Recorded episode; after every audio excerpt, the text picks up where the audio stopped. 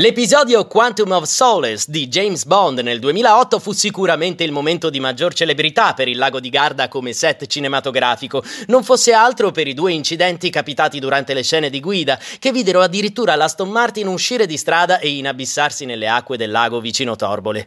Ma la storia del Garda come location per film inizia molti anni prima.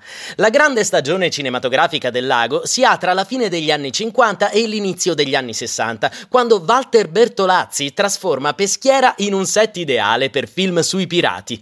I Caraibi si trasferiscono nella parte meridionale del lago e qui si girano una quindicina di film con star nazionali e internazionali, almeno fino a quando una violenta mareggiata non manda all'aria il progetto insieme a decine di galeoni.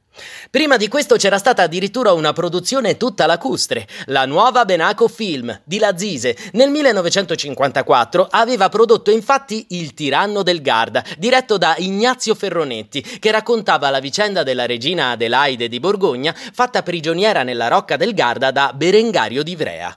L'anno dopo, Louis Trenker aveva realizzato su sceneggiatura niente meno che di Giorgio Bassani e Pierpaolo Pasolini Il prigioniero della montagna, melodramma nazional popolare girato a Bardolino.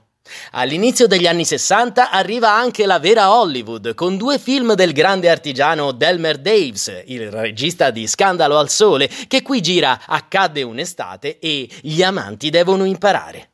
A Punta San Vigilio viene ambientata la storia d'amore di D.H. Lawrence e della infedele moglie Frida, che dà lo spunto all'amante di Lady Chatterley nel biopic Priest of Love di Christopher Miles.